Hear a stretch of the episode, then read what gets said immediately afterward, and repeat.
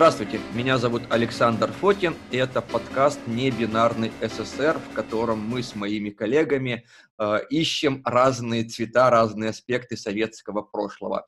И сегодня в гостях у нас э, горд даже, что эта гостья согласилась поучаствовать в моем подкасте. Это Катриона Келли, профессор Оксфордского университета. Ну, вначале у меня такие маленькие, коротенькие технические объявления традиционные. Первое, что мы в условиях пандемии пишемся через интернет, поэтому я заранее у слушателей прошу прощения за возможные агрессии в качестве звука. Во-вторых, я благодарю Елизавету Колесникову, которая сделала нам э, обложку для подкаста, и вы можете подписаться на ее инстаграм, ссылка будет в профиле. Ну и третий момент о том, что у нас есть Patreon, если вы хотите поддержать э, выпуск данного подкаста, то можете стать спонсором. Но это вот такие технические моменты. Теперь мы э, возвращаемся к нашей беседе. Ну, первый, да, у меня вопрос, который, я думаю, будет интересен нашим слушателям, это действительно понять о том, как в разных странах мира изучают советское прошлое. И в этом плане, вот, как бы, наверное, стоит, может быть, мне лично тоже интересно, может быть, вы расскажете о том, как вы живя в Британии, решили выбрать не Шекспира, не Джойса, не Бальзака, да, а решили заниматься э, советской культурой. Почему, да, вот был сделан такой выбор? Ну, вы знаете, в моем случае, вот, ну, я отличаюсь, так сказать, от своих студентов, потому что они ничего, конечно, вот на уровне личного опыта ровно про Советский Союз не знают. Так что у них могут быть другие факторы, вот, ну, в том числе, вот, если, ну, в общем-то, у нас сейчас мало так называемых элитажников, так сказать, ну, это люди, у которых там папа с мамой, вот, с, с родным русским, которые выросли в Советском Союзе, но был определенный момент, ну, скажем, условно, в начале 2000-х, когда такие эритажники вот ходили вот на наши лекции. Ну, я помню, вот очень смешной, забавный такой момент. Но мой коллега Джерри Смит, который признанный специалист по вот, ну, бадам русским, да, вот он читал про Высоцкого, да, вот, и набралась большая публика, так сказать, из молодежи, он, он начал их расспрашивать, ну, что их побудило. Они сказали, мы хотим понять то дерьмо, от которого вот в таком восторге вот наши родители, да, вот. И, ну, и это, в общем-то, вот, условно говоря, этот момент, да, вот, если молодой человек вырос в среде, так сказать, что он кое-что, естественно, по-живому понимает, но как-то вот вторично. Но наши студенты, они большей частью не такие, они большей частью ну, знают Советский Союз, потому что они, может быть, смотрели Эйзенштейна, да, вот, или читали какие-то да, вот, ну, репортажи вот, в газете и так далее. И в основном они к нам поступают, потому что они интересуются классической русской литературой, так что для них Советский Союз это яв, явно вторично. Да, вот, для меня все это было то же самое, так сказать. Ну, я читал Толстого, я как-то заразилась любовью к России, вот, очень хотела как-то вот продвинуться дальше с знанием языка, языка и так далее. И про Советский Союз я узнала у, э, во-первых, так сказать, нашей замечательной преподавательницы из первой волны, ну, которая считала Советский Союз чуть ли не отделением ада, да, вот даже был иммигрантский анекдот, да, вот про четы, которые там вот схватили, да, вот какого-то человека, он вошел в ад, потому что вот э, он считал, что ад это замечательное место и так далее, его схватили сразу на сковороду, и он говорит, что такое? Ну, вы были в отделении пропаганды, да, вот, ну, я помню этот анекдот, в общем-то, вот, э, любимый анекдот эти преподавательницы, и она смертельно боялась, но это была характерная черта, так сказать, этого времени, вот, Советского Союза, считала, ну, в основном э, передавала как-то вот э, Советский Союз в облике вот сталинского сталинского времени, естественно, вот эти эпохи.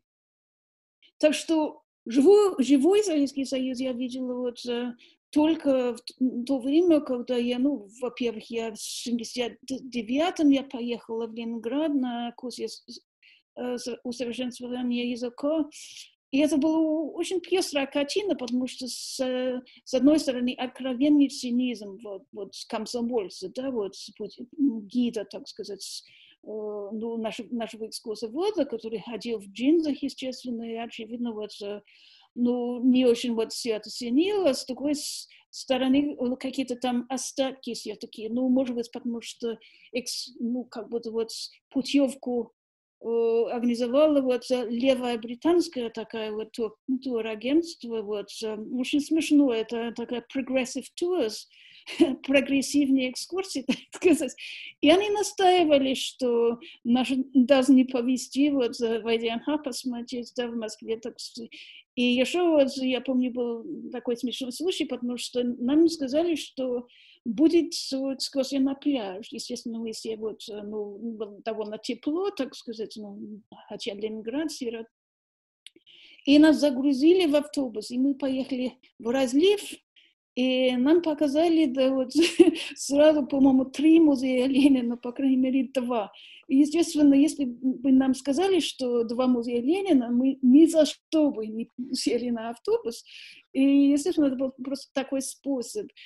Так что, в общем-то, история повторяется как фаз, так сказать. Это первое впечатление. Естественно, впечатление от Ленинграда самое важное было совсем другое, но это как-то исторический Ленинград, который тогда немножко пугал, да, потому что вот эти панорамы, это открытое пространство, но массовое поле, вот, на котором ровно никого нет. Но сейчас массовое поле, поле превратилось в нормальный парк, но тогда это было, естественно, революционное кладбище, свято хранили и так далее. Вот просто так посидеть вот рядом с этими могилами было абсолютно нельзя. А потом я год э, прожила в Воронеже, так что, ну, в общем-то, Э, надо сказать, что сопоставление Ленинграда и Воронеж очень впечатлило. Но я даже тогда понимала, что все-таки там э, какой-то общий советский облик есть, но провинция это совсем не то, то что вот эти там э, столицы, так сказать, ну, Москва, тем более, да, вот Ленинград. И, ну, в Воронеже тогда, вот, говоря сказать, но мне было довольно часто скучно, потому что, ну, в общем-то, молодость, так сказать, ну, сейчас я бы спра- справлялась гораздо лучше, потому что это, я и сразу поняла, что это богатый этнографический опыт. Тогда вот, ну, просто я живу ну, как будто в одной комнате, там, девушки очень симпатичные, да, вот радужные и так далее, но они из рабочего поселка, но о чем с ними говорить, потому что они своими университетскими всякими э, э, ну, темами, так сказать, они учились на филологическом факультете, но я только раз в год видела, как они занимаются, но это было как раз к сессиям, да, они выучивали наизусть содержание советского учебника, но это было то, что на лекциях студенты там сидели на задних ну, рядах, так сказать, за партией, вот ну, кто-то там нолики с, ноликами с крестиками вот пересчитывали все время, да, вот, ну, в общем-то, было явно, что им не до лекции, да, вот. Надо сказать, что сочетание Оксфорд университета, ну, вот, говорят о, о нем в России как о элитном университете, но это отчасти правда. Но я, в общем-то, не из социальной элиты, так сказать, но, по крайней мере, это был элитный университет в том смысле, что ожидали от тебя постоянного, так сказать, постоянных усилий, да. Так что с тех пор как будто вот стараюсь разбираться, что я там видела, да, вот, э, и вот я как будто ну, догоняю пропущенное, да, вот, э, ну, немножко как-то вникая в те темы, которые тогда не интересовали. Тогда самое важное это был как будто вот ну как я буду читать Мандельштама на фоне там советского общежития, да, вот один раз я была в городской библиотеке, да, вот, в которой ничего этого не было, но Мандельштам я, например, купила в Березке, да, вот был единственный способ, хотя кое-что появилось в том же там Воронежском подъеме, по-моему, подъем вот, назывался, по-моему, вот, назывался там местный журнал толстый, да, вот, ну, светлой вершины, так сказать. Было очень интересно, я с тех пор вот э, в Воронеж вернулась, и вот все не так, как в прошлом. Да? Вот, например, там колхозный рынок стоит совершенно сейчас запущенный, да, вот, ну, просто в руинах, так сказать. Через дорогу прямо огромный торговый центр, который выиграл просто как, какой-то там, ну, я не знаю, какую-то премию за как лучше. На рынке стонет просто вот от разных просто явств, вот, ну там хорошие всякие, да, вот, ну, я не знаю, вот закуски, да, вот наверху, и вот отлично мясо, молоко и так далее. Но это сочетание, ну, ну надо сказать, в Воронеже мое времени, так сказать, мясо продавалось только на рынке, и то какие-то кости, да, вот, ну, вообще-то. Э, в магазинах в государственных были, вот, ну, я, по-моему, штук пять, так сказать, овощей, а молочные продукты как-то вот, ну, колебались немножко, да, вот сыр всегда стоял, да, вот не очень вкусный и так далее.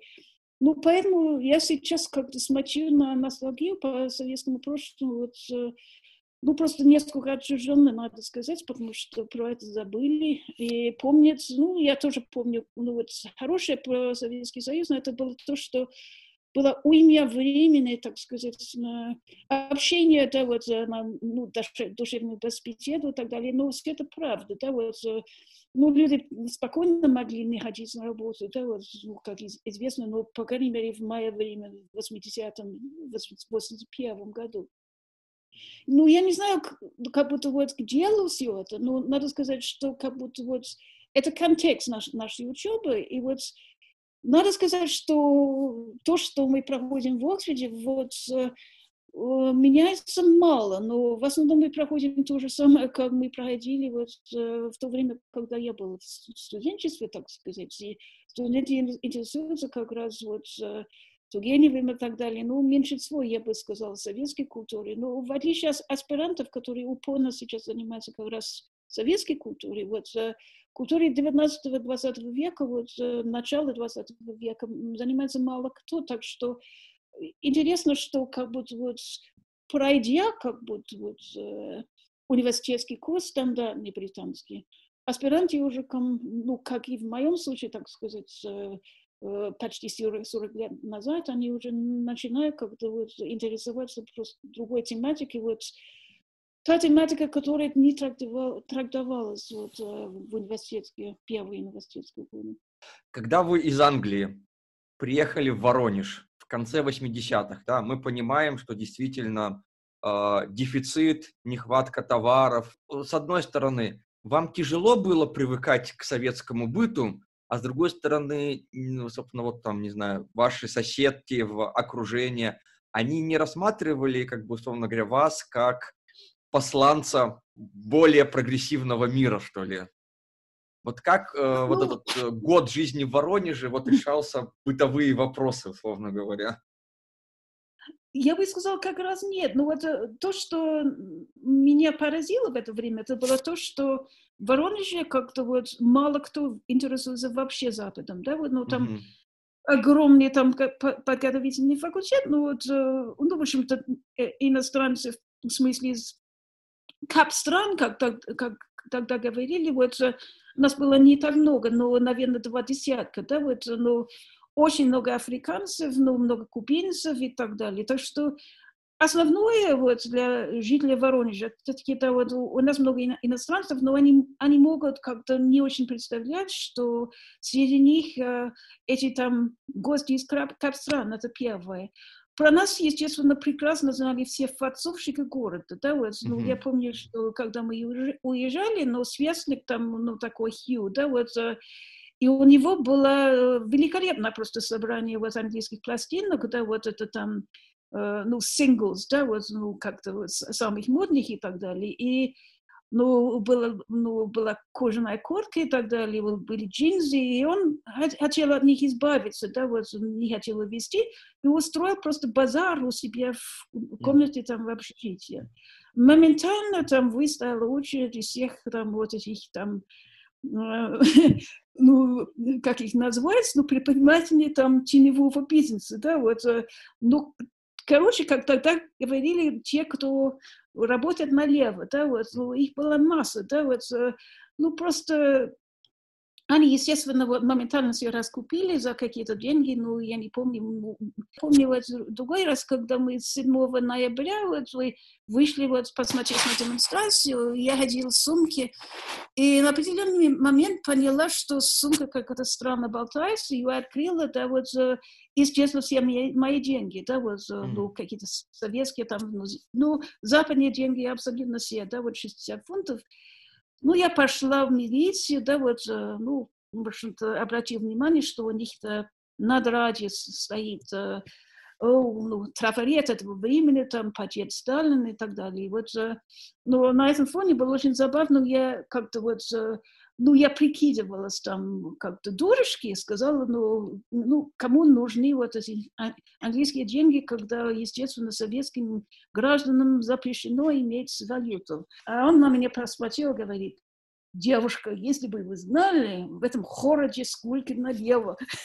То, что очевидно, вот, в общем-то, там очень энергично, вот, ну, в этой среде, естественно, были прекрасно понятия то, что, о том, что вот ходят какие-то там студенты из Капстран мы выделялись как-то, вот, естественно, по одежде и так далее, но и решили как можно быстрее купить советскую одежду. Мы выбрали фуфайки. Ну, естественно, это было еще хуже, потому что ходят западные студенты, которые носят фуфайки. Но это были насмешище, естественно, вот за всей городской среде. Но нам самые добрые останавливали и сказали, что э, в такой ужасной одежде ну, нельзя это воспринимать как издевка и так далее мы не очень-то понимали, почему, потому что для нас это было как, ну, как китайские костюмы, это какой-то там радикальный шик, вот типа этого, да, вот. Так что, ну, смеш, смешные моменты были, были какие-то очень, я, как я сейчас понимаю, смелые, да, вот студенты, вот наши сверстники, которые принципиально ходили в общежитие познакомиться вот с иностранцами. Я помню, была такая Ирина, ну, такая высокая, красивая, вот, очень, вот, э, я бы сказала, ну, просто там, ну, не знаю, вот, э, ну, человек, который легко, легко, легко идет на риск, да, вот она жила где-то там, по-моему, тоже в общежитии, вот, с другого конца города, вот, э, очевидно, много читал. Я помню еще такую Ольгу, тоже вот, которая жила у родителей, где-то на левом берегу, но это был промышленный район, я думаю, наверное, родители жили там, потому что работали там на фабрике или на, или на заводе, они были вот, довольно простые, вот отличие от Ольги. Она писала стихи вот, и так далее. Так что были такие, да, вот, но в единичном, я бы сказала, количестве, вот, большинство Э, вели себя довольно настороженно, естественно, вот, но там э, самые как бы вот, раскованные, это были те, для которых были важны иметь отношения, ну, как-то э, с каким-то материальным, да, вот, побуждением, а потом были вот абсолютно, вот, славные, так сказать, вот, свободные как-то личности, вот, ну, в небольшом количестве, вот, ну, а сейчас как-то вот Э, открыто ну, э, приветствуют иностранцев, были очень горды, что мы там возвращались, устроили просто вот славную программу и так далее. Вот, э, и ну, был большой университетский праздник, вот, и присутствие там вот все городской элите, ну, вот, ну, это сентябрь 18 года, это, значит, до вас чем-то года назад. Перейдем уже к разговору про исследования. Первый у меня, конечно, вопрос о том, а, как вы, как филолог, да, почему вы вдруг э, заинтересовались таким, как бы, странной, да, противоречивой фигурой, как Павлик Морозов, да, потому что, с одной стороны, да, как бы в советское время он был таким символом э, правильного советского ребенка, после mm-hmm. распада Советского Союза, наоборот, да, то есть как бы э, Павлик Морозов стал символом того, как советский режим уродует нормальные семейные mm-hmm. отношения, да, то есть вот как, как вот вы решили изучать, э, ну там не литературу, а вот именно историческое э, событие какое-то, да?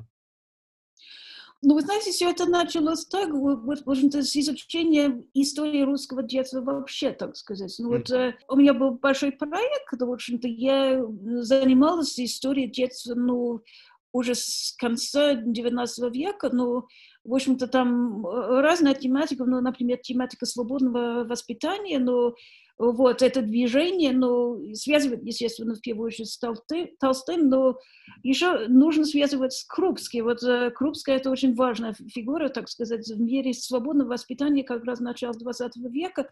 И интересно, что советские детские сады, так сказать, они оставались чем-то фрейбелевскими. Вот даже вот, я бы сказала, в 30-х, 40-х годах, когда больше всего как-то вот был акцент построен на, ну, скажем, на традиционном воспитании и в первую очередь на навыках вот каких-то академических, вот, ну, в общем-то, чтения, вот, а, а, арифметика, математика и так далее.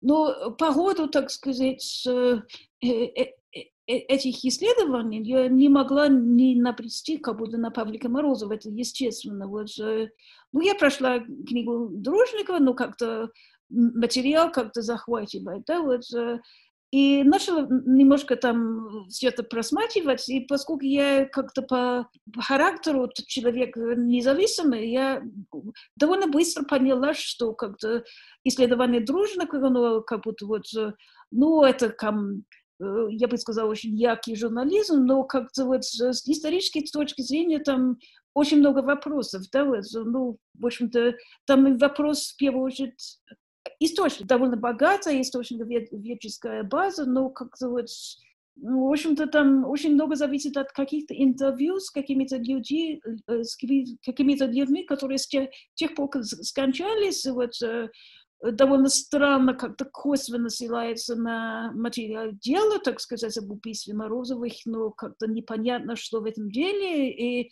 еще как-то история отца и так далее. И я начала смотреть на этот материал как, как, как раз как будто с другой точки зрения, но понять, что действительно было, потому что, по-моему, это очень трудный вопрос, потому что настолько вот э, ну, я бы сказала, смутно все это, вот, и настолько идеологированы эти, матери, эти материалы с самого начала. Я даже не думала о том, чтобы посмотреть, как будто дело э, убийства братьев Морозовых. Э, пока, ну, мой давний знакомый, там, брат, э, близкий подруги и так далее, ну, это такой Евгений Галинкин, он режиссер-документалист, и ему, ему буду признательна до конца жизни, потому что он сказал, что у меня есть, в общем-то, знакомый, который работает в историческом журнале. Ну, я как-то вот, ну что, Женя, вот ты историк, что ли? Потом оказалось, что его э, знакомый – это главный редактор вот, журнала «Исторический архив», и что в этом журнале, как оказалось, только что опубликовали материалы из дела там убийства братьев Морозовых. И я начала там сделать разведку, как попасть в центральный архив, архив ФСБ, потому что было сначала непонятно, где находится это дело. Оно раньше, естественно, находилось вот в Екатеринбурге. Я там вот расспрашивала, мне сказали, ну, кто его знает, в общем-то, там очень, туда очень трудно попасть, в общем-то, исследователь там не работает. Потом э, дело некоторое время лежало в прокуратуре, генпрокуратуре, так сказать. И потом оттуда было выдано в Центральный архив ФСБ. Ну, там была хоть э, небольшая надежда, что все-таки вот каких-то исследователей тогда принимали, так сказать. И потом опять сказки оказалось, что, в общем-то, моя знакомая в институте всеобщей истории, но это просто человек, которому я в свое время показывала Оксфорд. Да, вот я повезла, так сказать, на машине, ну, вот Кристоферу Хейлу, который там жил в это время, он с тех пор скончался в поклонном возрасте, преклонном возрасте, и мы к ним, ну, поехали, короче, они у нас провели несколько дней, я как показывала, как могла, вот, не только город, но экскурсии устраивала и так далее. И как в сказке оказалось, что она готова там ходатайство в этом отношении, и так далее, устроили. Но оказалось, что знакомая в, институте общей истории, с которой я была знакома просто по оксфордским просто вот, ну, давним временам, она ходатайствовала, но попросила там вот замдиректора, по-моему, который состоял в каком-то большом чине вот в архивном там ведомстве, да, вот, ну, не в архивной комиссии, И, короче, вот, ну, устроили отношения, и я с отношениями там туда пошла, вот, ну, в публичную приемную, так сказать, на Кузнецком мосту, да, вот, ну, я рассказываю в деталях, потому что тоже дружник обвинял меня просто сотрудничестве с ФСБ, так сказать, так что я просто хочу подчеркивать, что я туда попала, ну, как нормальный исследователь, нормальным путем. Ну, в общем-то, вот ну, какая-то фантастика, конечно, потому что для каких целей они могли бы быть заинтересованы вот, в сотрудничестве за мной, вот что я на секретной работе не сижу и так далее. Ну, в общем-то, и я там сидела неделю, так сказать, ну, вот, ну в прекрасных условиях тебе просто выдают материал, если вообще примут, ну, тогда ты сидишь как в нормальном архиве, но в том, с тем исключением, что там относится исключительно любезно к посетителям, да, вот, в отличие от некоторых других архивов. Ну, везет, естественно, с питерским, я э, там, ну, некоторых я даже свой человек, но Э, первое, так сказать, первое посещение э, незнакомого архива всегда как-то, я бы сказала, вызывает какие-то ну, э, какое-то потрясение, да, как меня там примут. Надо сказать, в Центральном архиве ФСБ просто прекрасные условия в этом отношении. И сидела за этими материалами, ну, было сразу понятно, что это другой этап как будто мифологизации вот этих братьев. Ну, пример единственное, так сказать, упоминание, или самое раннее э, э, упоминание доноса Павлика на отца, ведь их там материал дела убийстве вот, братьев Морозовых, э, более позднее, да, вот это упоминание, так сказать, доноса, чем опубликование материалов о доносе в газете «Пионерской правде». Так что естественное заключение – это то, что сначала появляется материал в газете, потом естественно, они подумали, а боже, ну вот где же это донос, да, вот, в общем-то, ну, надо как-то найти донос, потому что все-таки, да, вот в газете про это опечатали, напечатали материал, так что как будет на процессе, если вот этого доноса не будет? Так что, я думаю, просто сочинили, так сказать, этот донос. Ну, сначала для газеты, естественно, ну, это просто яркий материал, но он был героем пионера, естественно, там, ну, это юбилею, естественно, пионерской организации десятилетия, да, вот, и, и открыто выискивали героев. И первый как бы Павел Морозов, ну, он самьянский фамилия, ну, явно никуда не годится, да, вот, в общем-то, там, ну, это республика и так далее. Так что нужен как бы русский герой, поскольку, естественно, первый как будто вот среди равных, но все-таки, да, вот, э, ну, нужно как-то, нужна славянская фамилия, и вот э, очень быстро как будто э, стало понятно, что Павлик Морозов это как будто вот абсолютно, естественно, независимо от реального облика вот этого бедного, так сказать, мальчика, да, вот, э, быстро забыли про его братика, которого тоже убили, так сказать, про Федю, да, вот, э, он исчез моментально, но потому что вот октября, естественно, было очень много в Советском Союзе в это время, вот, э, и никто не поверил бы в то, естественно, в то, что Федя октябренок, да, это просто абсолютно ну, нереальный как будто вариант. Так что, естественно, Павлик довольно быстро становится героем-пионером, и потом э, начинает меняться как будто с конъюнктуры вот определенных эпох, но сначала он становится вот как будто отличником где-то в середине вот 30-х годов, и все это вот, э, ну, очень забавно было, потому что один мой студент, это уж начале 2000-х. Так что его подруга русская, вот она очень там в небольшом возрасте узнала про Павлика Морозова и узнала, что отец э, Павлика Морозова вот, э, работал вместе с гестапо. Ну, в общем-то, вот э, и такое было. Так что это примерно, так сказать, такая траектория. От, ну, я считаю, что действительно убили, так сказать, вот этих Э, детей Павлика с братом, да, вот, ну, это единственное, так сказать, они действительно жили, вот, и сейчас можно, пожалуй, вот, заездить в Герасимовку, это, и познакомиться. Ну, я думаю, вот это поколение, наверное, уже ушло, но, по крайней мере, будут родственники, так сказать, младшие родственники, так сказать, очевидно, какие-то там уже после моего времени появились в Крыму. Ну, действительно, там э, мама Павлика Морозова, там Татьяна Морозова, она получила там почетное, там вот почетную ее площадь, там в Алубке, если правильно помню, это вот э, и действительно там могут ее, быть ее родственники и так далее, но они появились э, в определенное время, вот, понятно, когда, да, вот стало ясно, что такие родственники вот, сохранились вроде бы в Крыму, Крыму и так далее. И, ну, э, и, ну, я была в Герасимове, так, я познакомилась там двоюродной сестрой, так сказать, с Павликом Морозовым, вот из семьи Потопщик, да, вот, э, еще был его, так сказать, сверстник, вот, э, который там сидел как будто вот за одной партией, но он воспоминал про это, ну, сотый раз, ну, в общем-то, да, было понятно, что он как-то вот читает слух, да, вот. Ну, я попробовала как будто его немножко сбить с толку, я спрашиваю, да, вот, ну, вы там играли в, ну, в казаки-разбойники, что ли? Он говорит, он был активным, да, он был продвинутым. Мальчиком, но я поняла, что абсолютно не, не к чему, так сказать, спрашивать, задавать ну, такие вопросы, вот стандартные для интервью, надо просто как-то жить с материалом, каким он себя и проявляет, да.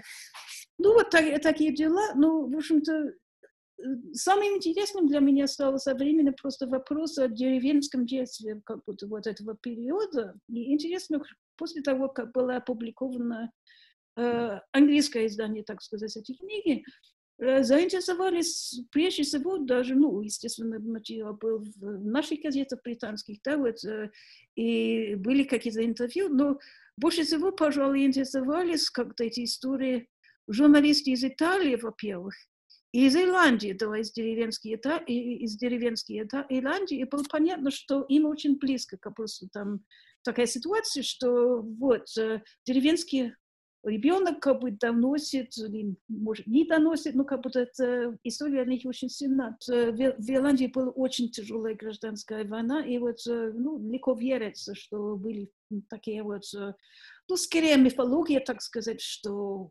республиканская организация, это вот, э, ну, как-то во время борьбы, так сказать, с, с жестокими там британцами, вот, ну, семья скрывала какие-то там оружие в доме, вот, э, ни за что дети там не предавали, естественно, там своих родителей, но, естественно, мифология как будто народная, скорее наоборот, да, вот, ну, идет десакрализация, так сказать, этих, этих революционных легенд, так что они тоже как-то вот э, вникают в эту тематику, так сказать.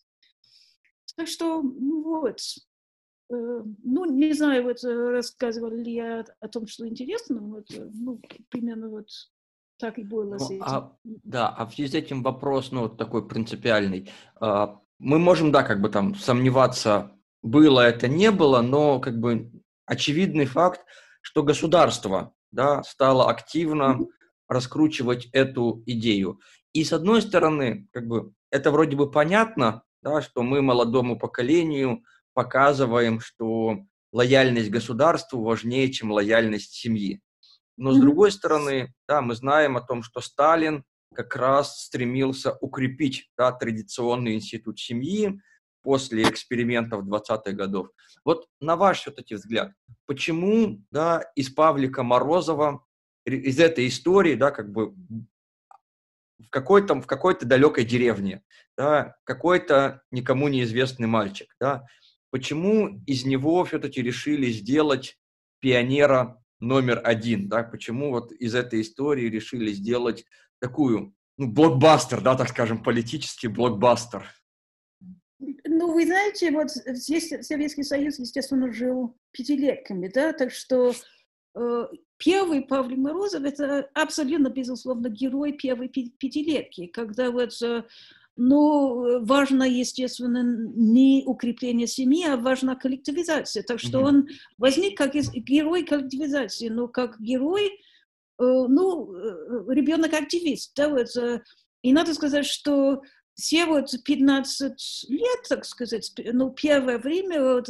полтора десятилетия, там советские власти, ну, именно образ ребенка-активиста как будто вот ну, на самом важном месте. Но вот если читать, как бы, вот, записи, вот, ну, я не знаю, вот, митингов вот в деревне или там в городке, ну, я помню, я читала какие-то там материалы, но вот Ореха Зуевского, по-моему, да, вот, райкома, да, вот, что они организовали там детский праздник, и до интернационала, естественно, самое важное было выступление ребенка-активиста, да, который с пламенем, там, ну, в общем-то, пламенным оратором выступал, так сказать. Так что тогда снисхождение как будто меньше братья по отношению к детям было немного. Вот э, считалось, что это самый верный канал между комсоветской идеологией, как будто вот их побуждает ну, освящение родителей. Да? Ну, э, маме надо говорить, чтобы она в церковь не ходила, ну, типа этого, чтобы она иконы выбрасывала. Да? Так что это облик, естественно, да, вот Ёбка, вот, э, ну, в бежном нуге, да, вот Эйзенштейна, ну, в общем-то, там пламенный революционер, да, вот небольшого роста, но зато вот с большим сердцем и так далее. Надо сказать, что Эйзенштейн, как известно, с этим материалом сильно опоздал, но поэтому и запретили эту картину. Очевидно, что вот э, это уж устаревший, ну, как будто вот ну, абсолютно а, устаревший во всех, по, по всем планам, так сказать. По мере того, как начинали, так сказать, продвигать уже семью, тогда Павлик становится немножко, немножко другим пабликом. Но это начинает подчеркивать, какие у него прекрасные отношения с, с двоюродной сестрой, вот, сестрой, ну, которую, по-моему, звали Мотки, да, вот почему-то, да, вот, вот Мотка, которой, которой не было в природе. Естественно, это абсолютно придуманная фигура. И у нее там нежная дружба с Павликом, да, вот это то время, когда продвигали вот э, во всех детских журналах правильную дружбу, да, вот что нужно не издеваться над девчонками, нужно с ними дружить, ну, вот, э, нужно как-то цивилизованным образом жить с девушками, да, вот, вот ну, пример, и еще вот как только ввели, ну, естественно, отметки школьные, они не существовали, естественно, при жизни Павлика, да, вот э, их не было просто в 32-м, но какие-то там МИУД или там УД получали дети, да, вот э, Павлик становится круглым отличником, хотя отличников не было как будто вот э, при, при жизни, да, вот ну, в общем-то, вот об этом писал, естественно, Дружников тоже, что скалупа как будто вот остается и вот наполняется как-то другим содержанием вот э, э, на разные, так сказать, моменты и так далее. Но вот примерно так, и, ну, еще в Прихушеве я опять превращается немножко там в ребенка-активиста, потому что вот э, возвращается там культ 20 годов и так далее, но это э, очень ненадолго, и, и в брежневское время, ну, опять-таки вот э, и начинает его, ну, немножко педалировать, что, ну, донос, ну, как будто вот все знают про донос, но донос не самое важное и так далее. Ну, я думаю, как раз донос — это образ как будто гражданского поведения. Вот. И он стоит, надо сказать, в ряду, ну, если смотреть на э, вот, книга, книгу почета пионеров, да, вот, э, которая хранится в, в ГАСПИ, там, в молодежном отделении.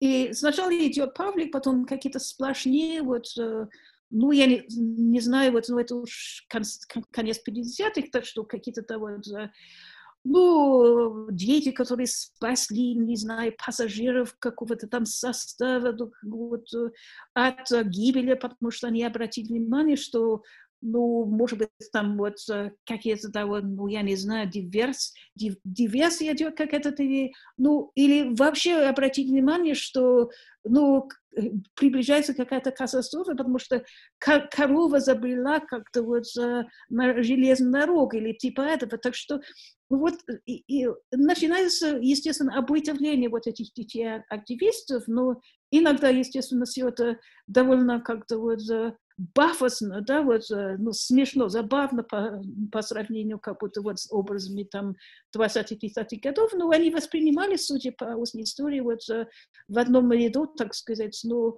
и в начале 20 годов, когда мы проводили вот наши беседы, так сказать, наши интервью, к ним вот э, относились, я бы сказала, скорее вот ну, из издевки, да, вот, ну, я помню, мы спрашивали вот одного человека, ему лет 40 тогда было, ну, по воспоминаниям и так далее, спрашивали вот, ну, Александр Пье, который там брала интервью у него и, и спрашивал, ну, вот, что он помнит там про детей-героев, и что они занимались, он сказал, но в войне они себе взорвали идиоты, да, вот, ну, это какие-то кретины сплошные, да, вот, то, что это такая позиция, ну, естественно, утрирование ну, молодого человека, человека, который хочет там показать себе, как, ну, не знаю, вот не очень молодого, если лет 40, но все-таки там, ну, не очень, по крайней мере, старого человека, который там абсолютно для которого абсолютно никакого смысла не имеет,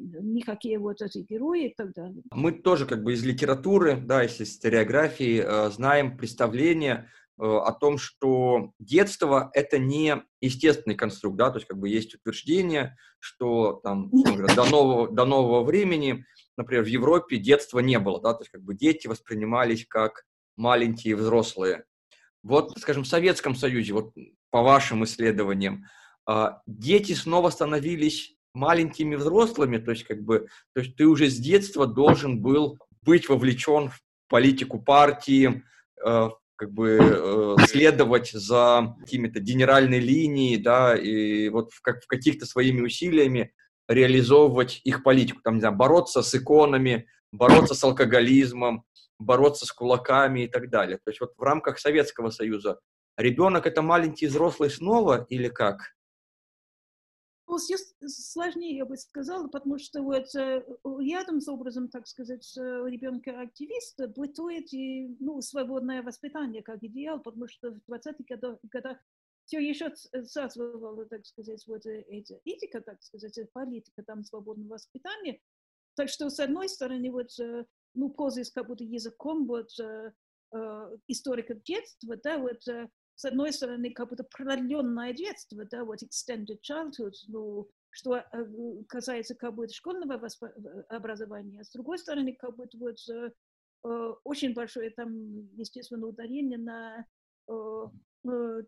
права детей. И когда в 20-х годах говорят о правах детей, имеет в виду не права, как в Конституции там 36 года, но это не права на образование тут, так сказать. Но это право на то, что, э, например, отказаться религии взрослых. Так что вот э, в этом смысле надо сказать, что культура вот, э, интеллигентов в Советском Союзе была очень продвинутой, ну, говоря как будто по сравнению вот, с культурой вообще вот других стран этого времени, так что и интересно, что эта противоречивость вот оценивалось, так сказать, вот, ну, приезжими, так сказать, преподавателями или ну, педагогами, например, из Англии. Ну, был такая Беатрис Кинг, ну, это такая вот левая там вот педагогичка, так сказать, ну, приехала в Советский Союз и была сильно разочарована тем, что, например, воспитание э, интимной жизни, так сказать, сексуальности, так сказать, настолько старомодно в сталинской школе, потому что она ожидала другого. Она читала очень много про свободное воспитание, приехала и видела вот не то, чего она ожидала, вот э, на, на основе источников как будто вот э, педагогики там конца 20-х, 20 начала 30-х годов. Так что, опять-таки, вот я бы сказала, некоторый символ, но с одной стороны, условно и упрощенно говоря, можно сказать, что это победа Макаренко над, э, ну, я не знаю, вот Шацким, например, там Станислав Шацкий, это там, ну, самая важная фигура, пожалуй, в, первом, э, в первой опытной станции на Кампрос, да, вот, которая проявляла действительно очень интересные опыты вот, э, с детскими играми и так далее, но покойный, увы, сейчас э, Виталий Безрогов э, занимался, например, вот этим материалом, вот э, сочинения они писали, вот очень интересно, но поощряли там дневники, вот вообще самовыражение у, у детей. И надо сказать, что образ как будто вот творческого ребенка в 20-х годах – это ребенок, который как будто вот гениально пишет как ребенок. Ну, это там, ну, интересовались детскими рисунками, их собирали, но в той же опытной, первой опытной, второй опытной станции на кампусе. А потом уже в конце вот 30-х годов, ну, как бы идеальный ребенок-художник, это все-таки вундеркинд. Это там, ну, я не знаю, это маленький там пианист, который там умеет почти как взрослый играть Моцарта. Да? Вот, так что опять-таки очень много меняется, так что с одной стороны это как будто вот, ну, расширение, так сказать, образа детства, но там правда начинает печатать просто в огромном количестве материала, детских там игрушек, да, вот, всяких там, ну, я бы сказала, потребительских товаров для детей, ну, вот это 36-й, да, вот, ну, как-то вот подъем потребительской культуры вообще. А с другой стороны, вот ребенок в школе, вот, ну, естественно, там рубеж примерно, там детский сад, и потом уж, ну, начальная школа, и ну, заведомо средняя школа, но там нужно вести себя серьезно. До сих пор как-то впечатляет. Ну, я помню, вот я сделала оплошность, да, вот в 90-х годов, потому что я купила как, какую-то игрушку. Я получила на английском вот, языке письмо, что вот Коля или как его еще звали, does not play with toys yet. И потом я поняла, что это неудачный перевод, но он уже давно не играет вот с такими игрушками, да, и э, вышли из положения, ну, я подарила самолет, так сказать, ну, вот макет самолета, и подарили вот самолет э, э, вот дедушка этого не так маленького уже мальчика, ему было лет 9 или так, ну, в общем-то, по нашим понятиям, это идеальный возраст, чтобы там играть, ну, как-то вот строить там макеты самолетов и так далее. Ну, подарили девушке, который был вот героем Советского Союза, бывшим пилотом, как-то вот летчиком, оказалось, что он летал на этом самолете британском. Mm-hmm. Очень удачно вышло, но вот я помню этот момент, что для нас как будто 9 лет, но, в общем-то, даже мальчик совсем не имеет права, так сказать, ну, играть, ну, вести себя как, ну, маленький ребенок по советским, по советским понятиям, а вот в Советском Союзе, вот постсоветской России совсем не так. Так что я думаю, вот, ну, в общем-то, определить где ребенок маленький взрослый, но это определенный контекст, он имеет право вести себя как маленький взрослый. Да, вот, например, в Советском Союзе дети вот гораздо дольше имели право капризничать, чем у нас, так что ну, мы воспринимали их как очень избалованные и так далее. Да, вот, так что, опять-таки, вот, ну, какие-то несостыковки, я бы сказала, политики. Я стараюсь как будто вот все это не осуждаться, а скорее описывать и вникать в эту ситуацию, потому что я считаю, что как будто норматива общего нет, но норматив, нормального детства как бы нет, но оно в каждой, каждой стране вот, немножко отличается, как будто по паттернам и так далее. Наверное, последний, давайте, да, у меня вопрос. Мне кажется, это такая тоже важная тема для понимания советского детства. А насколько таким нормативным да, э, моделью для советского детства, для советского ребенка был Ленин, да, потому что мы вот знаем о том, что когда был Ленин маленький, с кудрявой головой, он тоже бегал там в валенках по горке ледяной, да, и на значках маленький Ленин и так далее. Вот э, и это такое детство, которое как бы с одной стороны дореволюционное, да, с другой стороны такое несколько пасторальное, да, или идеалистичное, что, соответственно, там хорошая семья семья и так далее. Вот в целом, как бы, да, вот Ленин как э, идеальный советский ребенок, он был образцом для всех советских детей или как? Ну, я думаю, что да. Вы знаете, не только для советских детей, потому что я, я помню вот в школе, но это очень пикантная ситуация, потому что там наша преподавательница, отличная, так сказать, из первой волны, но которая родилась, по-моему, в 13 году прошлого века, да, вот дочь генерала Белого, да, вот, э, и так далее, и так далее. Ну, отца, в конце концов, расстреляли, да, вот, э, югославцы после э, Второй мировой. И мы с ней сидим и читаем вот Кондова советский учебник, да, вот, для начинающих с русским языком как второй, да, вот, вторым, да, вот, и мы читаем, ну вот э, я помню, первое вот предложение гласили примерно так. Я хочу быть космонавтом, да, вот это первый пример. И потом, естественно, был маленький Ленин, да, и вот она как будто вот в полголоса говорит, что, естественно, все было не так. У, вот, у Ленина ни одной капли не было русской крови, да, вот это сочетание калмыцкой, да, вот, ну, с еврейской, еще вот, не помню, с каковской, но примерно так. И что он учился вот кое-как в школе, это совсем не так, как написано в советском учебнике. Так что у нас как будто двое веры. Да, вот э, в право ухо там попадает как будто советские учебники, в левое ухо вот э, слова нашей там преподавательницы. Так что ну, отличное, надо сказать, образование для будущего историка, потому что это внушает как будто вот э, ну, скептицизм ко всем источникам, да, вот, потому что было сразу понятно, что не может быть такое, что права нашей учительницы и прав учебник, потому что, ну, очевидно, вот дело где-то в середине. Но Лев, ну, Ленин, естественно, тогда внушал просто вот, э, ну, какую-то скуку зеленью, так сказать. И надо сказать, ну, в общем-то, во время локдауна я решила, что я сейчас перешла на э, новый проект э, «История в кино», так сказать, и во время локдауна я, я решила, что вот нас как-то вот не пускают в театре и так далее. Самое время посмотреть фильмы о Ленине, потому что вот э, никогда в нормальное время я за, за них не сяду. И надо сказать, что очень пестрая картина уже в 70-х, 80-х, э, да, вот 60-х.